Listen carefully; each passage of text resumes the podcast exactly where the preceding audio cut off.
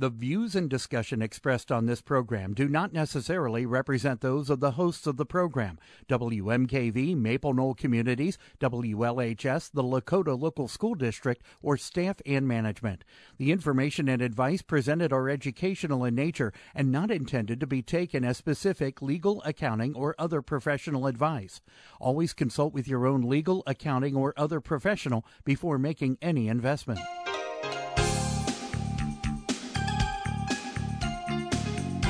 Welcome to Real Life Real Estate Investing, a show to help you gain financial freedom by investing in real estate. Brought to you by the Real Estate Investors Association of Cincinnati and the Ohio Real Estate Investors Association. You're listening to Real Life Real Estate Investing on WMKV, WLHS, and the Maple Knoll Radio Network. And now, your host, Vena Jones Cox.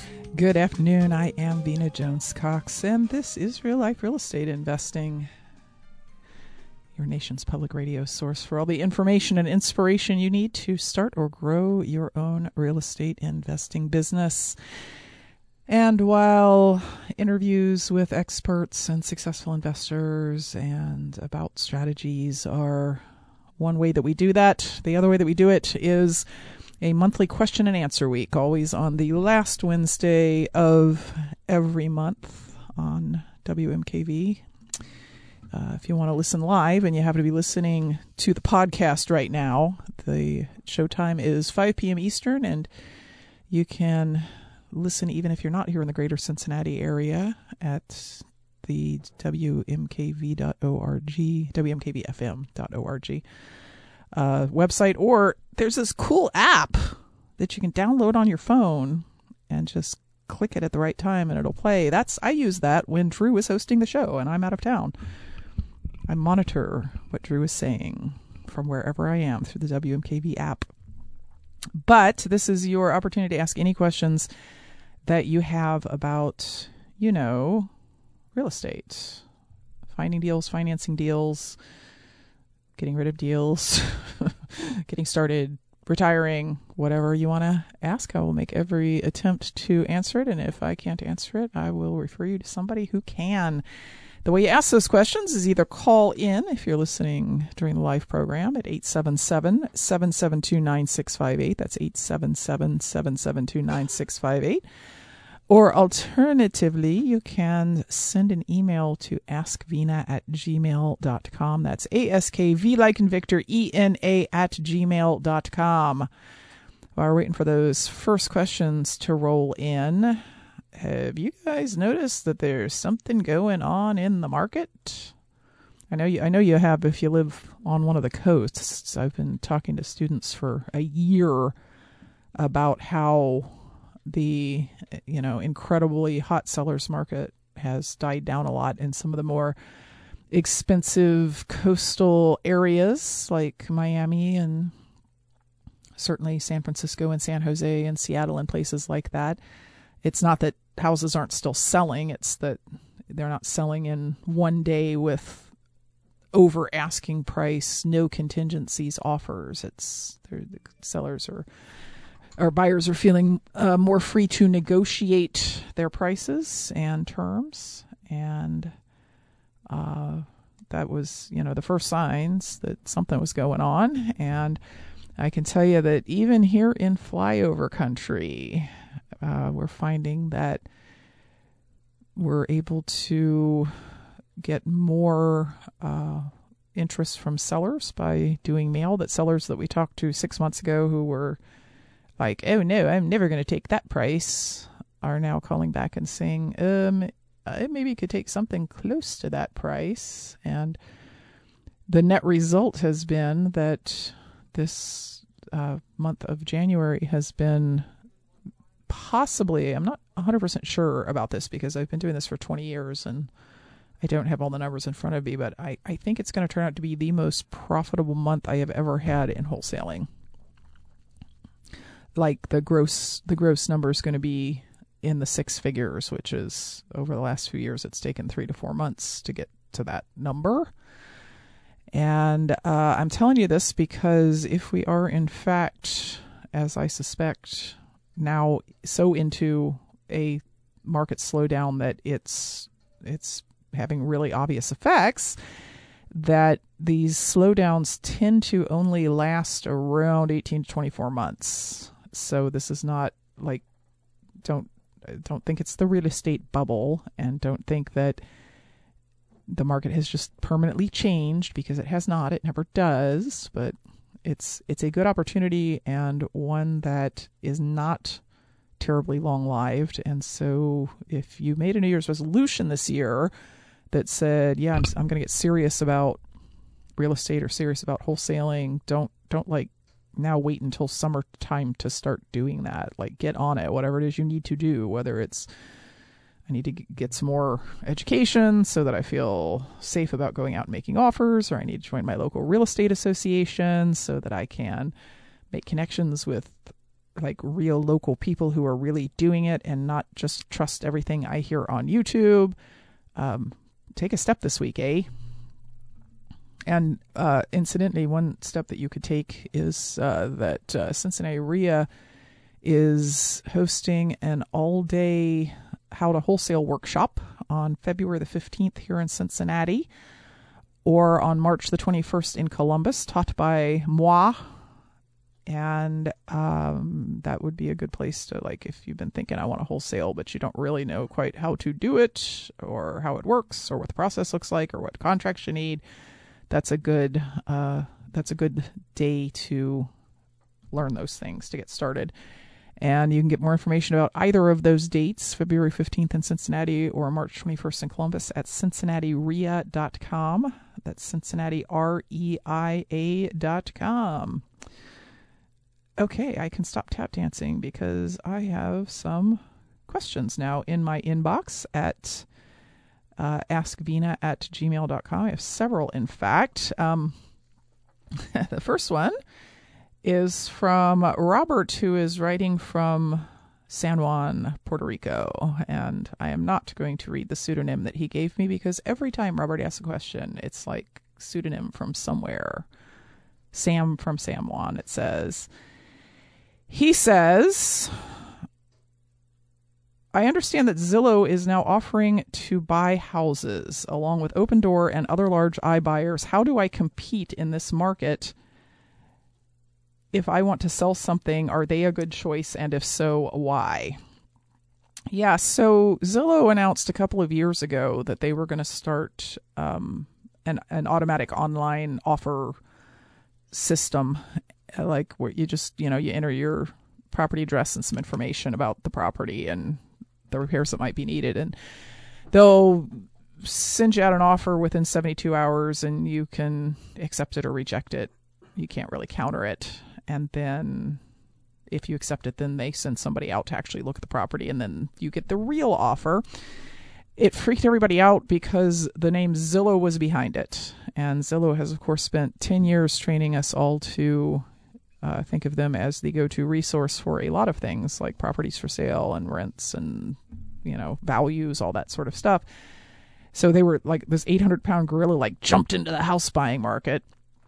Well, it turned out that they started that pr- process by rolling it out only in a few cities. And of course, they were some of the hottest cities in the United States. And then they rolled it out into more. I think uh, last time I looked, which was in October, they were in 15 markets, and they were the, they'd be the ones you'd suspect. You know, um, Phoenix, Dallas, places like that.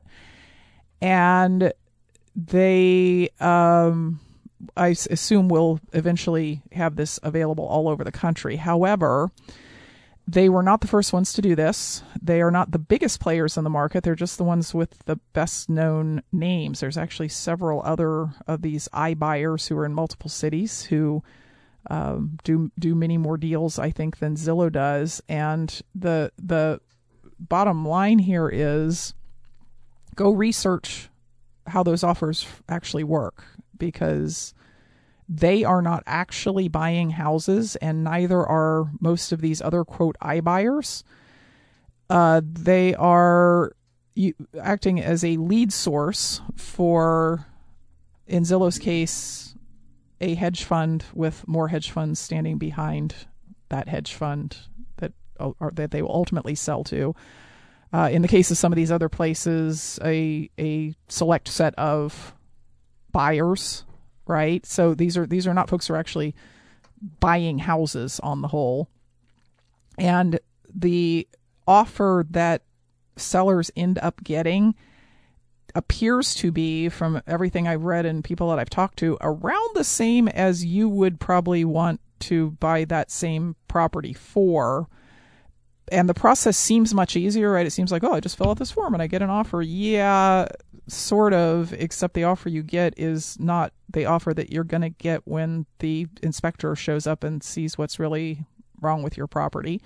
And also, at least Zillow also charges a fee on top of so we've already offered you like you know 75 80% 70% of the after repair value of your house less repairs as they would have to because they're investors not homeowners there's got to be a profit margin in there for their buyers and then also there's a fee for ha- for Zillow having made this transaction come together so it's not it's not as easy as maybe it sounds and when you get right down to it, they're not doing things a whole lot differently than you would do it. But the advantage you have is that you have more of a personal touch, right? You're going to actually get on the phone and build some rapport with folks, and you're going to go over and explain why things are the way they are. The other advantage that you have is all of these iBuyers are looking for one very specific kind of property. They're looking for primarily single family homes, primarily in B to, you know, A areas, some C pluses. And if the property does not fit the box of we can get it for X percent of value less repair costs, they cannot do the deal. They cannot do well, I, I, I, actually I actually can't give you what you owe on your property for cash, but what I could do is lease option it from you or you know, buy it subject to the existing loan or something like that. So I do think that some of these companies are to they're to kind of change the perception of the American public about how one sells a house that needs work. But that doesn't mean that they are going to like push all the small investors out because they have some disadvantages. They have some advantages of scale and they have some disadvantages of scale.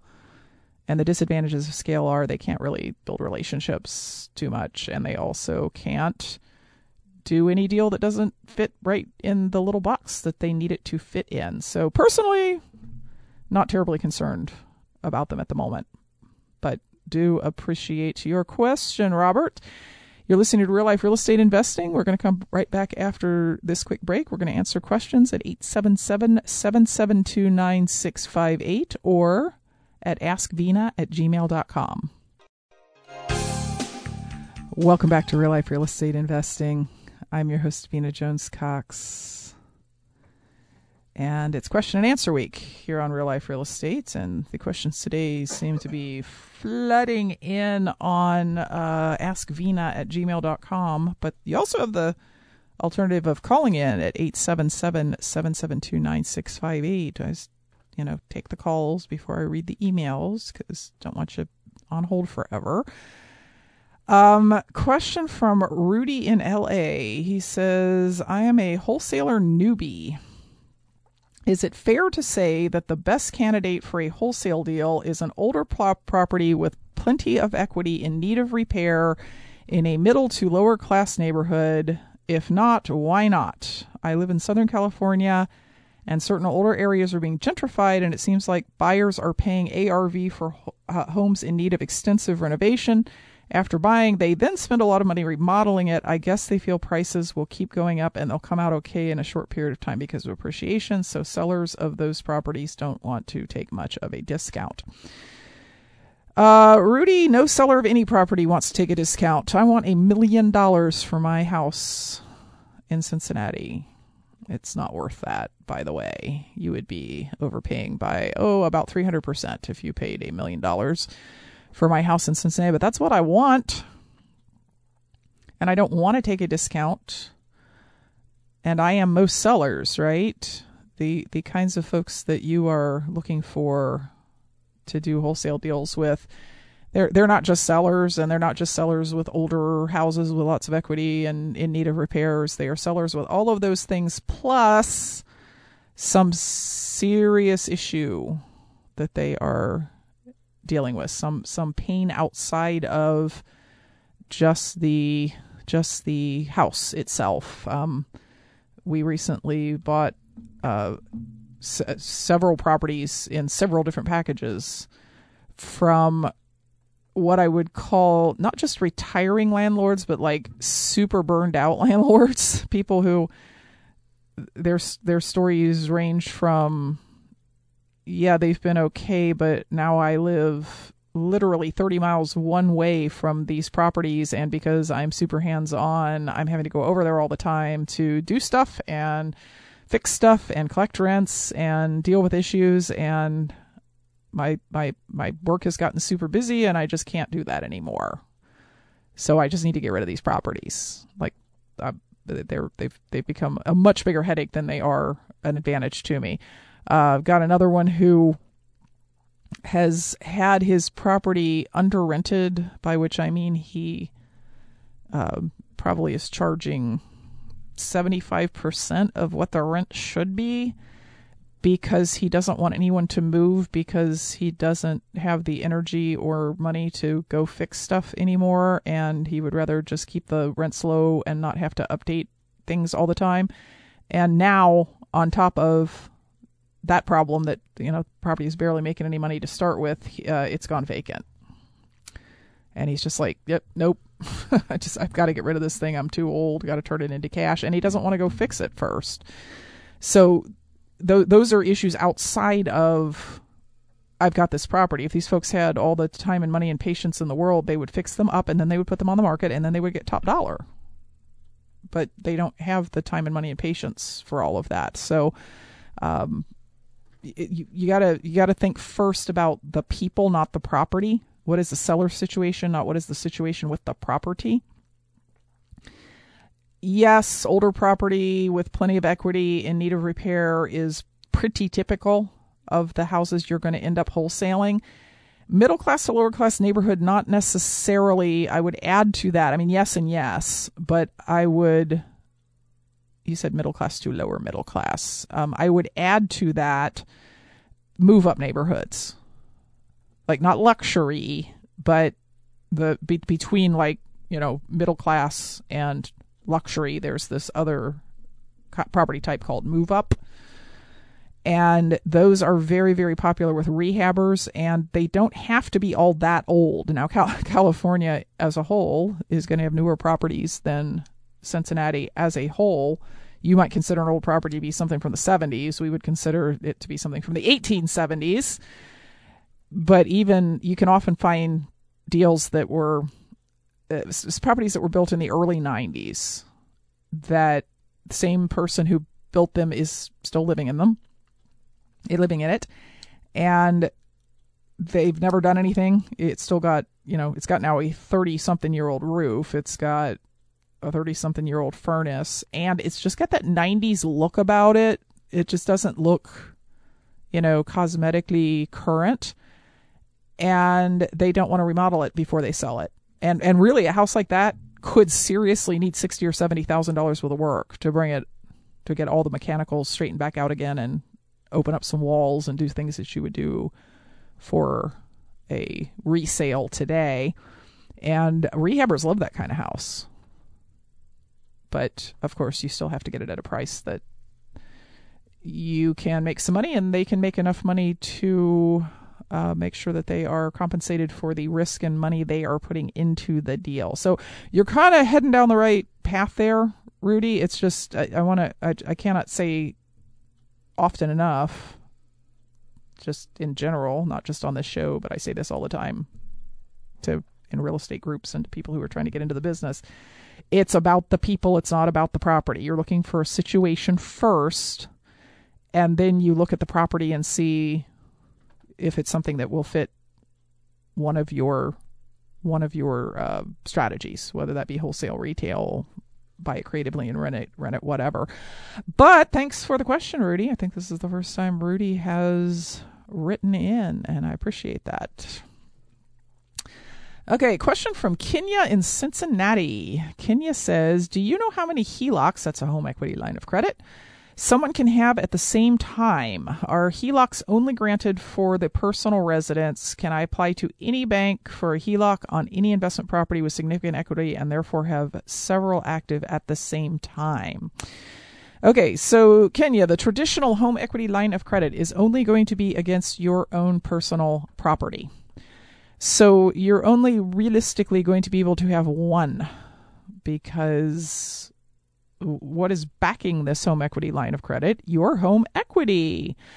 Um, just to make up numbers, let's say your house is worth two hundred thousand. You've already got a hundred thousand dollar first mortgage, so you have a hundred thousand dollars worth of equity, right? You could probably, if you got good credit, you could probably pull out ninety to a hundred thousand dollars of that equity through a home equity line of credit, but you can't do that with multiple banks because the home equity line of credit is also a mortgage. There is also paperwork filed down at the courthouse that says uh, if you don't pay us, then we get to take your house. And obviously, like Bank A is not going to give you a hundred thousand dollars that takes up that hundred thousand dollars in equity, and then also Bank B is going to give you that hundred thousand dollars, and also Bank C is going to give you that hundred thousand dollars.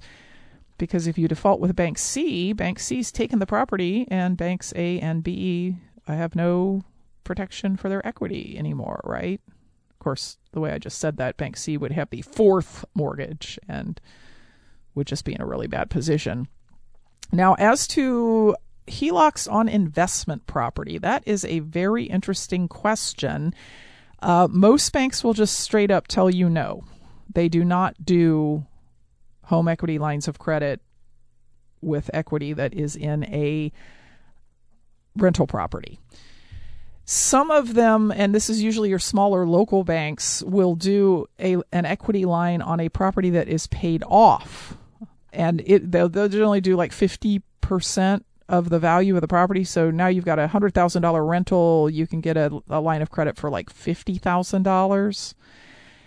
Again, only one. You can't get can't get multiple banks to do that for you, and you're going to have to search around a bit to find a bank who wants to do that under especially under any terms that you would want to live in. Under the um the kind of gold standard out there for people looking for lines of credit for their business is an unsecured line of credit.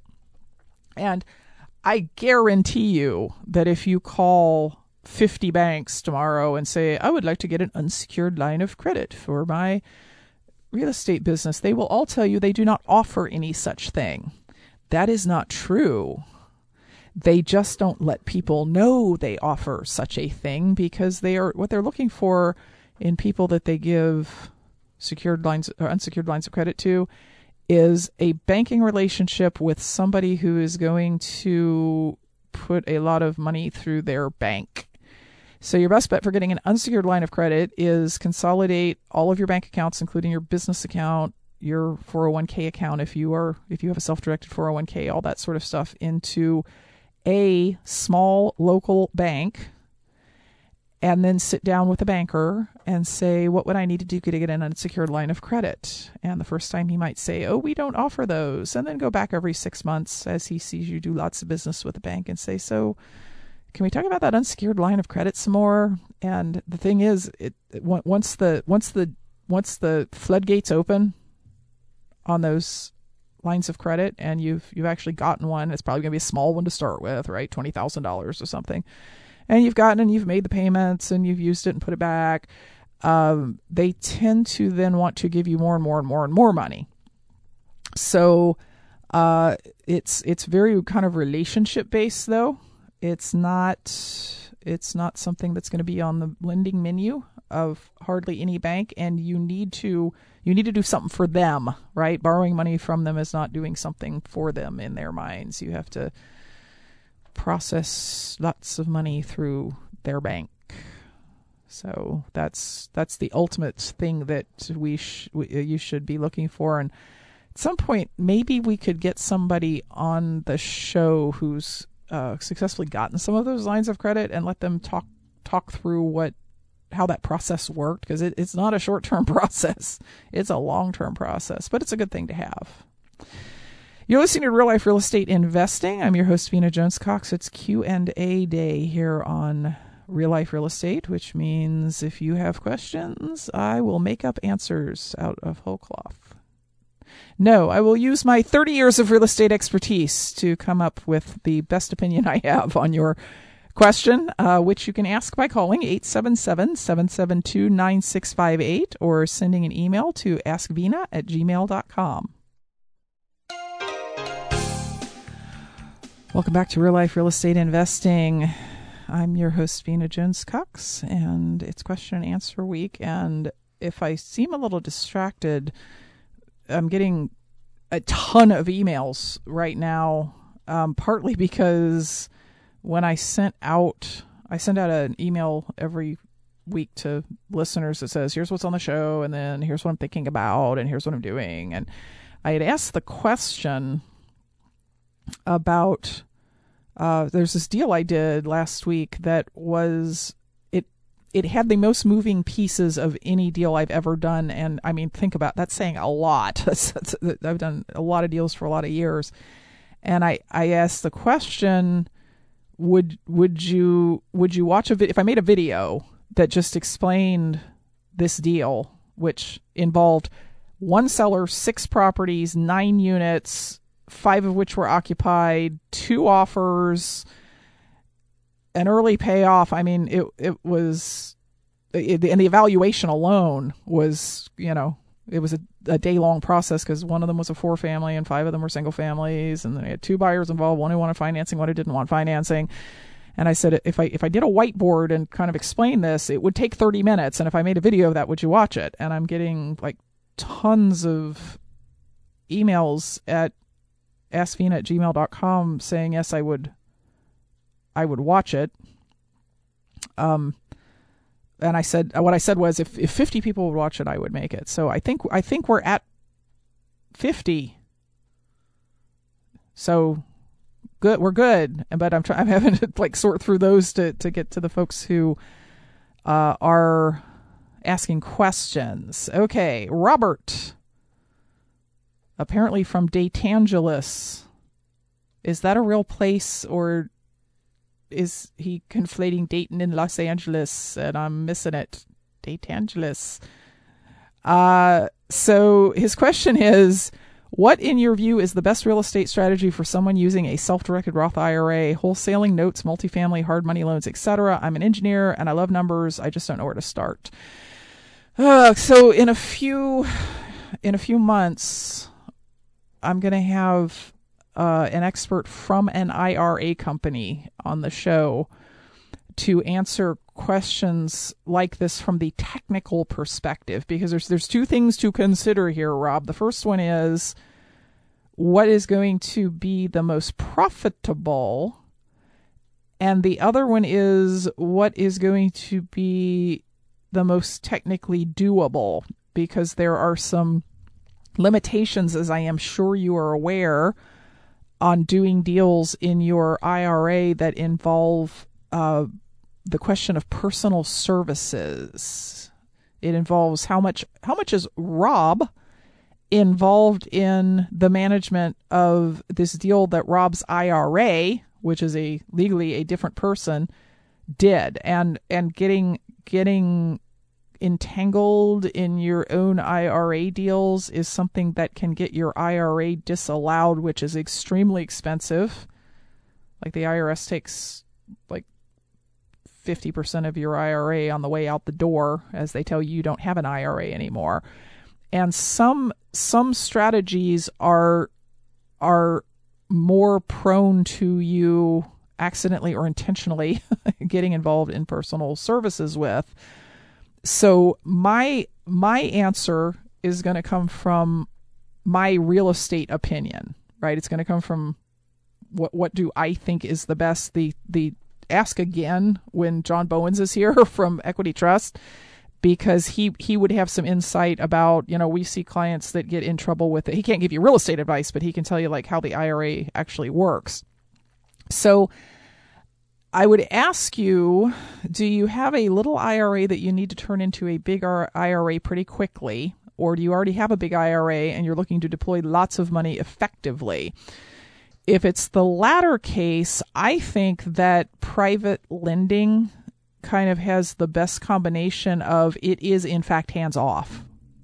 Like it's unlikely that you're going to have to get into dealing with management on a private loan that you carefully researched and understood before you made it, that doesn't turn bad. Um, a lot of my tax free account money, because I, I, I do have an IRA, but I also have a 401k and an HSA, uh, is is in private loans, even though that's not something that is a big focus of my business outside the IRA. And the reason is I need the money that's in the IRA to generate money without me having to get too involved in it for for legal reasons, but also because I'm busy. Um, if I had, and in fact, a few years ago, I did have a very small IRA that I needed to make make big so that I could make these bigger investments. Um, some version of wholesaling, probably not probably not direct contract assignment, probably IRA actually closes the deal, maybe maybe by borrowing money if it has to, and then sells the deal because a contract assignment is kind of a personal service. You you have to be super involved in that.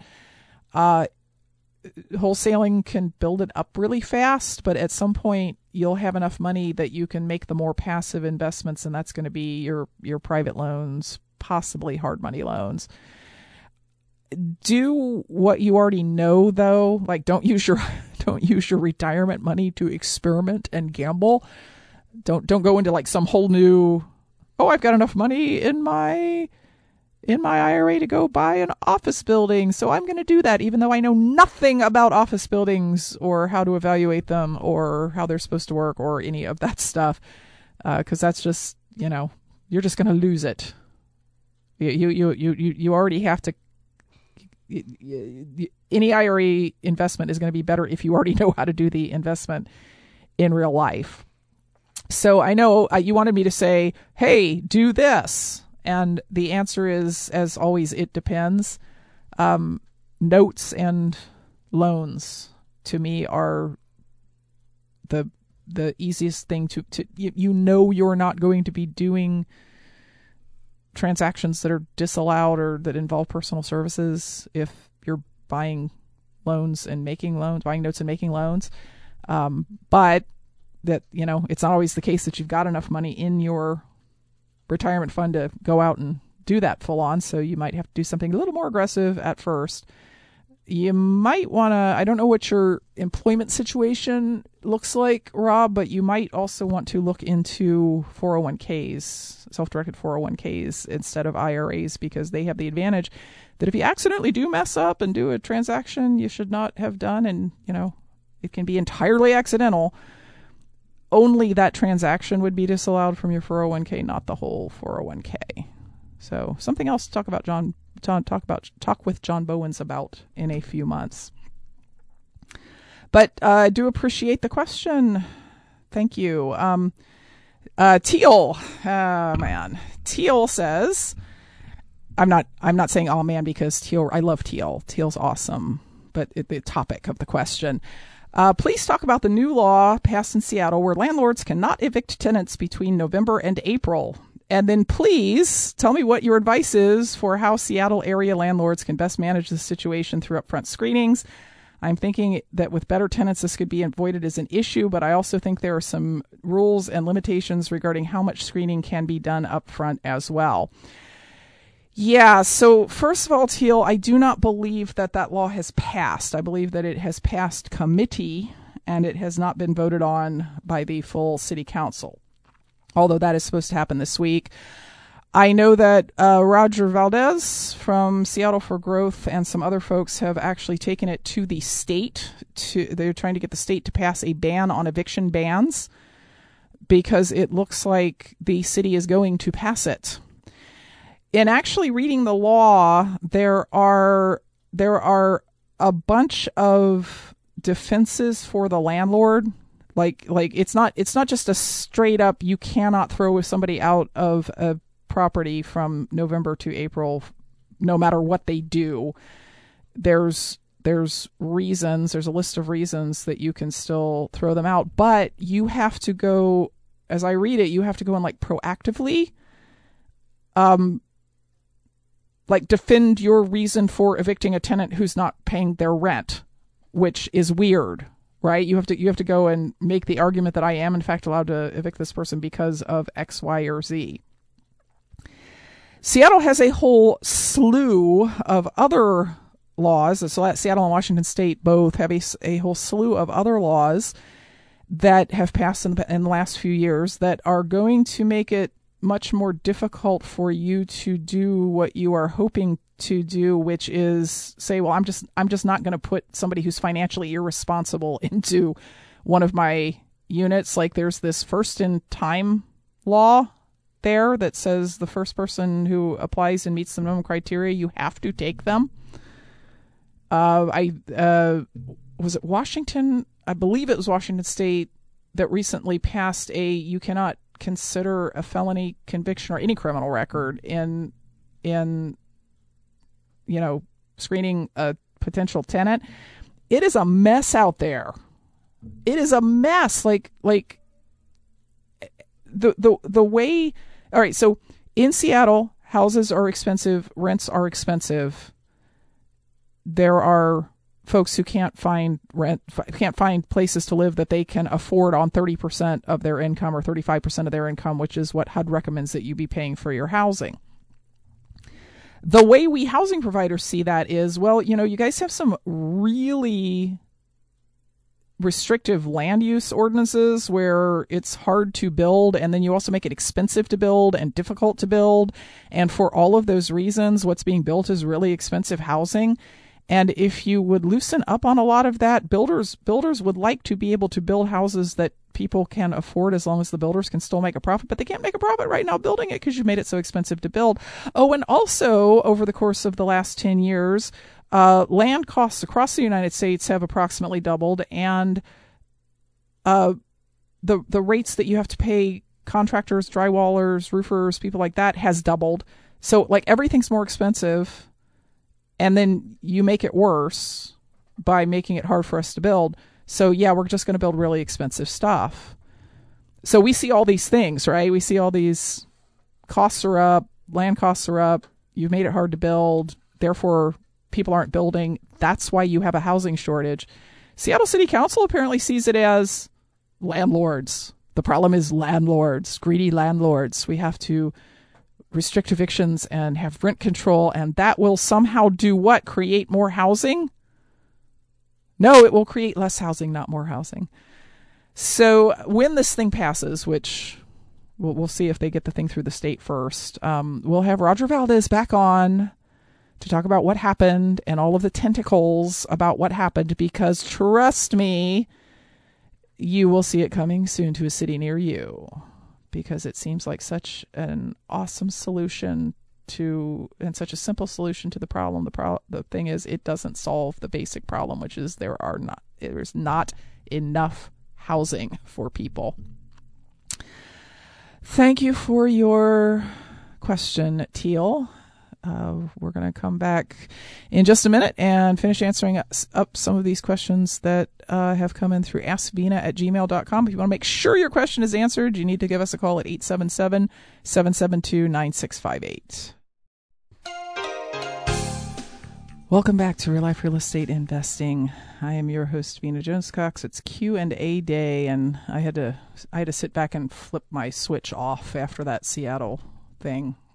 I just I, I don't understand how anybody can say you know what would be cool. Let's let's let's take an entire business and tell them when they cannot collect money for their services. Can you imagine like can you imagine a governmental body going to a grocery store and saying hey people are really hungry in December, so they can come and take your food and not pay you for it, and you're not allowed to get any money or sue them. I mean, you can try and get it from them in January, but you're not allowed to like keep them from walking out of the store in December with your food.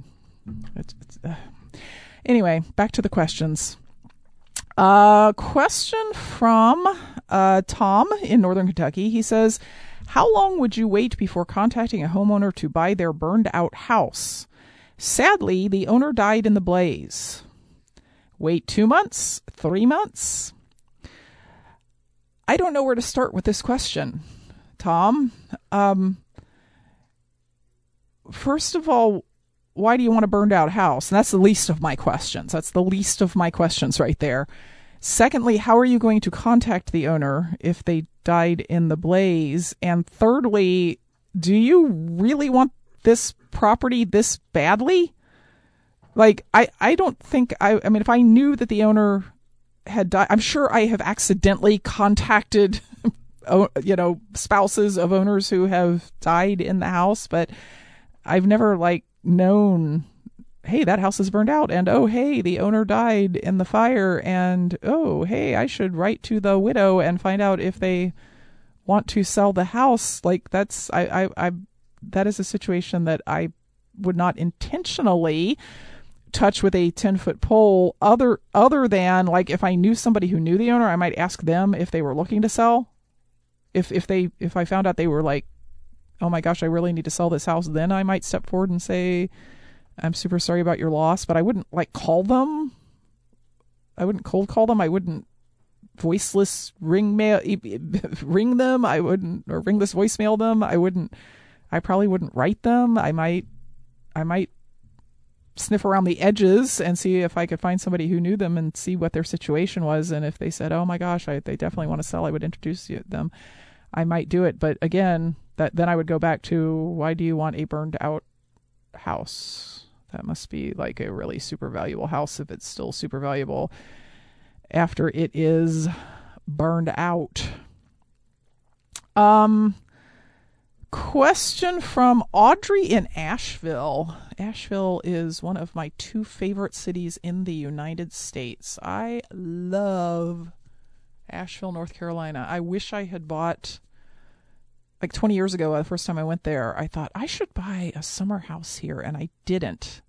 And I so wish I had because it would have like quadrupled in value by now. You could buy houses there at that time for 70,000 that you probably couldn't touch for under 300,000 right now. It's a very very interesting hot market.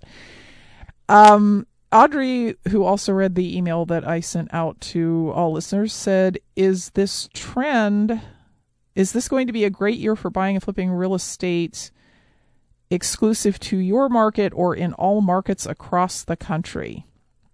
Um, I think, Audrey, that it is probably the the uh, mid cycle slowdown that we should be experiencing any moment now is probably going to be sharper the hotter the area was going into it because that that's how it always is.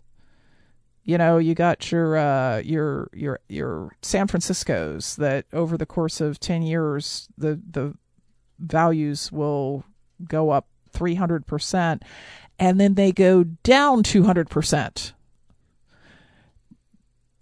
They can't go down two hundred percent. They would be worth less than zero. They go down by two thirds, right? They go they go they triple and then they go down and the, the, the bottom is still higher than the bottom last time, but it's still a significant drop. So so what I'm saying is uh, areas that have big real estate cycles have big real estate cycles both up and down. Areas with little real estate cycles, which would be more along the lines of, you know, Cincinnati, Columbus, St. Louis, Kansas City, places like that, tend to have little downs with their not you know not so quickly rising ups either. So I think that every market's probably going to see this. I think Asheville will probably see it more than Cincinnati because it's been a hotter market than Cincinnati. Um, every once in a while, you see a city that's somewhat protected from these ups and downs because they are pulling in so many jobs and pulling in so much population that they don't um, they don't really experience the downs too much. They're insulated from them, at least during that market cycle. Nashville was like that. Na- Nashville with an N, not Asheville, was like that in the last uh, real estate cycle. They they barely saw a real estate bubble. Um, Washington D.C. was like that, and, and all the surrounding areas was like that during the real estate bubble. There was like a blip, and then prices went back to where they had been. They didn't grow very fast over the next few years, but they were somewhat insulated. And Asheville, it'll be interesting to see Asheville itself. So I'm not talking about all the surrounding cities there in Western North Carolina, where there's not so much, you know, increase in value and whatnot. Uh, Asheville might get somewhat protected because it's it's it's a smallish area and it's got that huge, you know, artist community and tourist and but mostly because it's small. There's not there's not a ton of uh, I mean you you build out too far and you're building up a mountain there, right? So we should watch that you and I and see how it does compared to other cities, um, particularly in the Carolinas. It would be interesting to see what happens in the Carolinas specifically. Uh, but I think Asheville might be less subject to that sort of thing than others. And finally, we have a question here from Tom who says, Okay, so you made six figures this month. How could we do the same? I realize that experience and longevity are major factors, and you can only share so much so as not to feed the competition. Well, I'll, I'll tell you what, Tom, it was a couple of really big deals. And I will say that I will say that six figures was the gross. There were some expenses on that that probably brought it down to somewhat below that six figure number. But um, I am going to do this whiteboard thing. When I get it done, I'll put it up on YouTube or my website or something and let everybody know. And actually, seeing that deal will explain half of what you're trying to find out here. But it is way, it, I'm telling you, it's going to take me 30 minutes with pictures to explain how this deal came together. But yes, experience longevity, but also just doing what wholesalers do, right? Finding deals, knowing the right buyers, all of that sort of stuff. Uh, hopefully, I will see you at the all day workshop that I'm doing for Cincinnati REIA on February 15th, cincinnatireia.com for more information about that.